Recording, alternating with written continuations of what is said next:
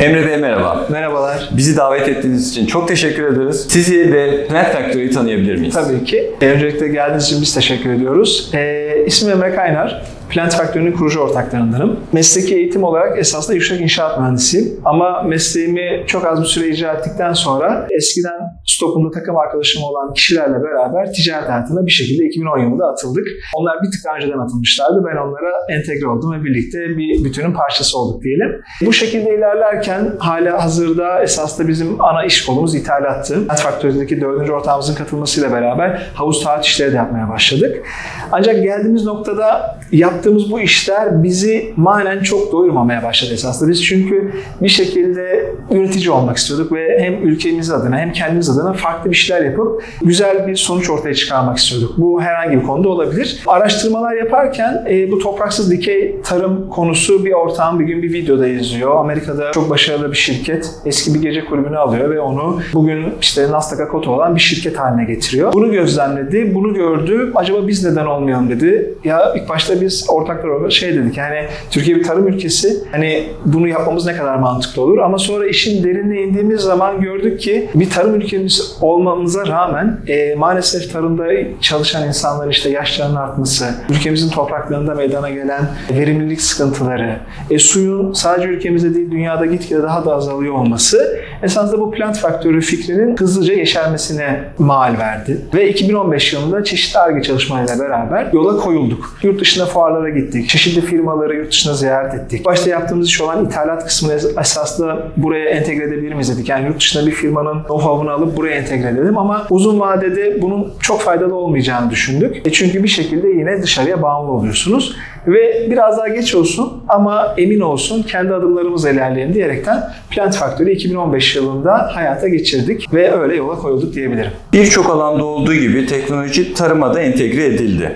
Peki geleceğin tarımı diyebileceğimiz dikey tarım teknolojisi tam olarak nedir? Esasında geleneksel tarım bizim ülkemiz topraklarında yeşermiş bir şey, Mezopotamya'da.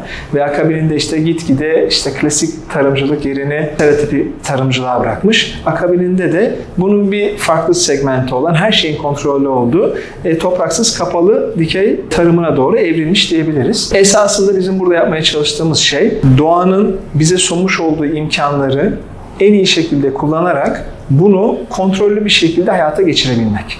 Burada kastım nedir? Sonuçta geleneksel bir tarımda sizin ihtiyacınız olan bir gün ışığı var. Sizin geleneksel tarımda ihtiyacınız olan bir toprak var ve toprağın içerisinde olan mineraller gibi elementler var. Bizim burada yapmış olduğumuz şey bunları sadece kontrollü bir halde hayata geçirebilmek. Kapalı bir alandayız. Tesisimizi birazdan gezeceğiz, göreceksiniz. Burada tamamen dış ortamdan bağımsızız. Yani hem iklim olarak, hem gün ışığı olarak, hem de toprak olarak. Biz burada toprağı kullanmıyoruz çünkü bizim topraktan almış olduğumuz, yani bitkinin daha doğrusu topraktan ihtiyaç duyduğu besinleri, yani mineralleri biz burada kendimiz hidroponik sistem vasıtasıyla, yani sulu tarım dediğim, diyebileceğimiz sistemle beraber bitkilere kendimiz entegre ediyoruz. Ve bitkilerin büyümesi için ihtiyacı olan bir fotosentez yapmaları gerekiyor ve bunun için de bir fotona ihtiyaçları var.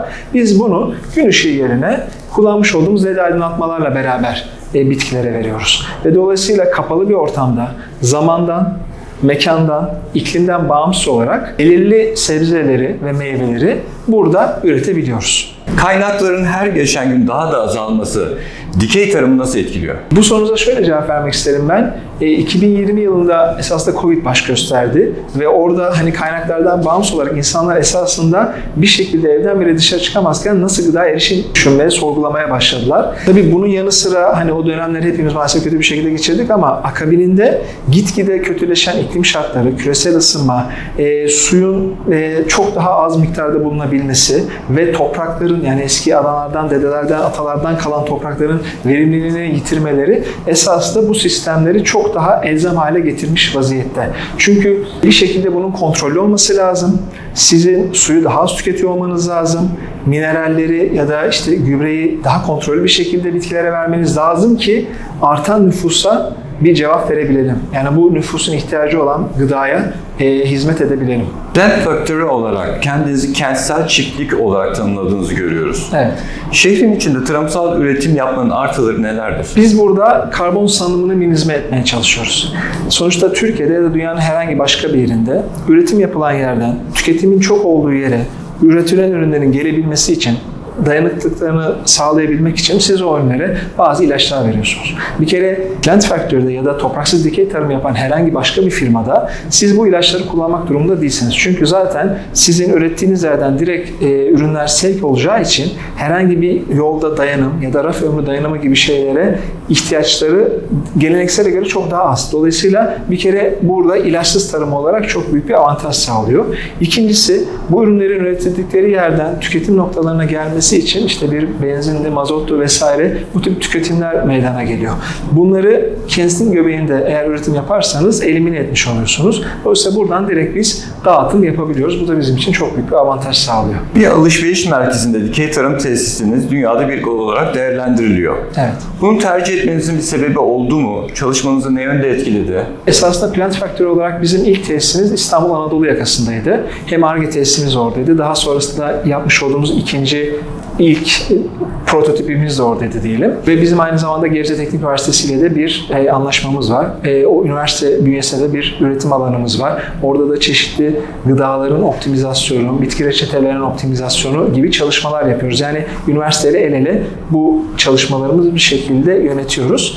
Ticari tesis olarak bizim aklımızda hep olan İstanbul Avrupa yakasında, işte Atatürk Atölyesi olabilir ya da herhangi başka bir yerde kullanılmayan atıl bir alanda bunu hayata geçirmekti. Neden? Alanı hayata geçirip hani bunu daha verimli hale getirebilmek, gerçekten tüketimin çok yoğun olduğu, yani İstanbul'un burası bir merkez diyebiliriz. Restoranların çok olduğu, işte alışveriş merkezlerinin çok olduğu ya da marketlerin çok olduğu bir yere tesisi kurup buradan yapılacak sevkiyatlardaki işte karbon ayak izini minimize etmek en büyük amacımız. Diğer işlerimizden kaynaklı geliştirmiş olduğumuz e, ilişkiler sayesinde bu A V M'ye esasında nasip oldu diyelim, burayı hayata geçirebilmek bu Plant Factory'yi ve burada karar kıldık. E, kararın çok da doğru olduğunu şimdi çok daha iyi anlıyoruz. Plant Factory'de farklı disiplinlerden bir araya gelen dört ortaksınız. Evet.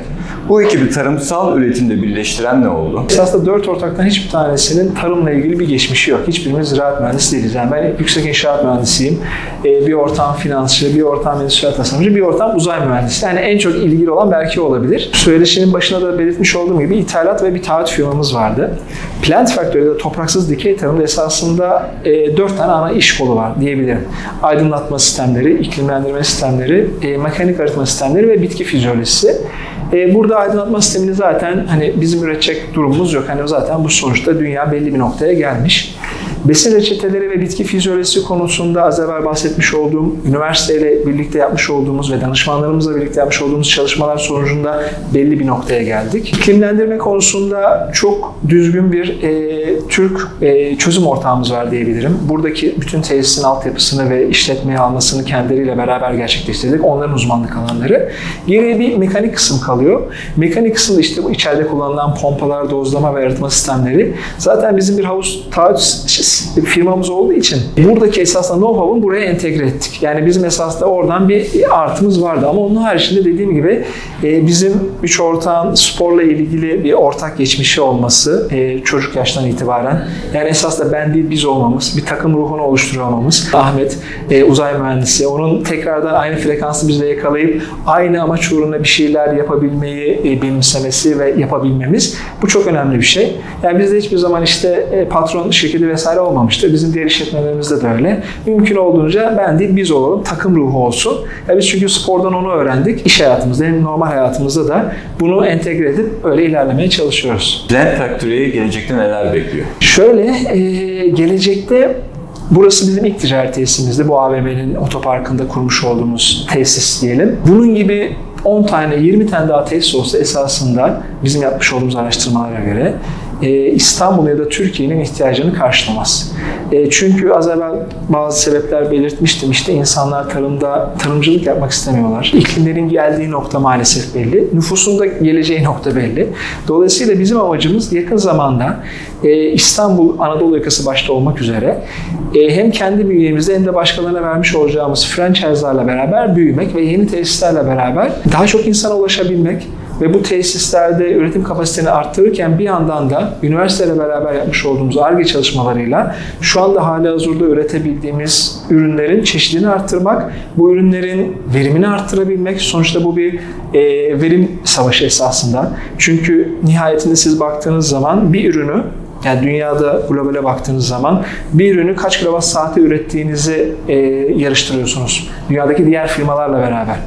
Dünyada içten yanmalı motorlar ya da arabalarda olduğu gibi gelinmiş belli bir nokta yok bu alanda. Dolayısıyla Türkiye'de de bizim dünyada bir referans firma olmayı yakalayabilme potansiyelimiz var. Ve bunu yapabilmek için de işte verimliliği artıraraktan e, hem ürün maliyetlerini kısma, hem ürün çeşitliliğini artırma, Ar-Ge çalışmalarıyla beraber hem de tesis sayısını arttıraraktan daha çok insana, daha çok vatandaşımıza e, hizmet edebilmek.